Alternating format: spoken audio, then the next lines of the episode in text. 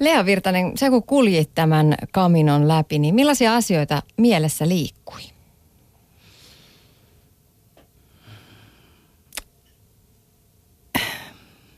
Vaikeita.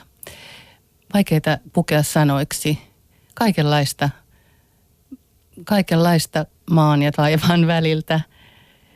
Sitä oikeasti vain salli itselleen niin kuin sen vapauden tunteen, että tässä vain kävelen ja antaa ajatuksien tulla ja mennä ja virrata vapaasti. Mm. Asettuiko esimerkiksi kotiasiat ja täällä ehkä olevat murheet niin oikeaan tai omaan mittakaavaan jotenkin sen reissun aikana?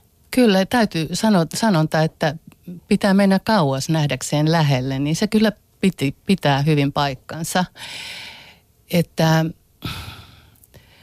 se oli, siellä ne kyllä ne murheet kyllä pieneni, pieneni ja, ja, ja tota, se ihmisen pienuus tuli niin selkeästi, että ollaan vain pieni hyttynen tässä maailmankaikkeudessa. Ja sitten tietysti niin suuria muutoksia yllättäen tulikin sitten vastaan, kun palasi sieltä, että ei ollut tietoisesti ajatellut, että näin toimin sitten, kun tulen kotiin. Että pitkät työsuhde vaihtui uuteen, siis parikymmentä vuotta saman yrityksen palveluksessa, niin nakse oli vaan itsestään selvää, että nyt vaihdan. Ja, ja parisuhdekin meni kyllä sitten mm. vaihtoon. Mm. Tai ei vaihtoon, vaan jäi, tuli tiensä päähän. Niin isoja muutoksia. Oli, johtuuko se sitten siitä jotenkin ihmisenä kasvusta, mitä se, se siellä reissun aikana tapahtui? Vaikea sanoa, mistä se, mistä se sitten johtui, mutta ilmeisesti siitä vaelluksesta sitten johtui, koska nämä muutokset tuli sen jälkeen. Mm. Pyhiinvaelluksia on tosiaan tehty tuhansien vuosien ajan. Onko ihmisten motiivit lähteä tämmöiselle vaellukselle sitten muuttuneet? No siinä mielessä mä sanoisin, että on muuttunut, että ei välttämättä enää lähdetä kunnioittamaan tai näitä perinteisiä pyhiinvaellukselle lähdön syitä samalla tavalla kuin keskiajalla vielä. Mutta mä uskon, että henkiset syyt on edelleen yksi ihan tärkeimpinä. Ja tuo Santiago de Compostelan pyhiinvaellustoimistossahan tilastoidaan kaikki sinne saapuneet. Eli siellä kysytään, kysytään motiivit just kaminolle lähtemisestä, mutta heillä on rajoitettu kolmeen eri vaihtoehtoon.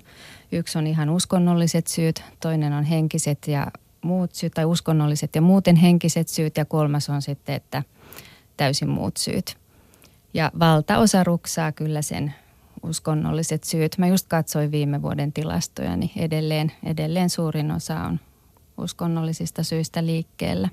Mm. Monella myös vetää tähän kaminon kulkemiseen kulttuurihistoria. Mitä kohteita sinä Ulla Lipasti nostaisit sen matkan varrelta? Jos nyt puhutaan siitä ranskalaisesta tiestä, joka on kaikkein tunnetuin, niin kyllä se koko, koko alkaen sieltä, mistä ihan sieltä Ranskan puolelta. Jo Roncesvallesin ensimmäinen kohde Espanjan puolella, niin siellä on aivan upea, uskomattoman ihana vanha kirkko, jossa joka ilta on pyhiinvaeltajille oma hartaus, jossa sinä tai seuraavana päivänä kaminolle lähtevät saa suojeluksen tai siunauksen. Ja sen jälkeen joka ainoassa kylässä on jotakin, jotakin historiallista ja pieniä kirkkoja, luostareita, sairaaloita – Esimerkiksi kylässä Navarran puolella semmoinen kuin Los Arcos-niminen kylä, joka on aivan pienen pieni ja todella köyhän näköinen ulospäin. Siellä on koko Kaminon kaunein kirkko Santiago de Compostelan katedraalin jälkeen. Mm. Lea Virtanen, jäikö sulle itsellesi mieleen jotain tiettyjä paikkoja, jotka jätti pysyvän jäljen sydämeesi? No kyllä se Santiago de Compostelaan saapuminen –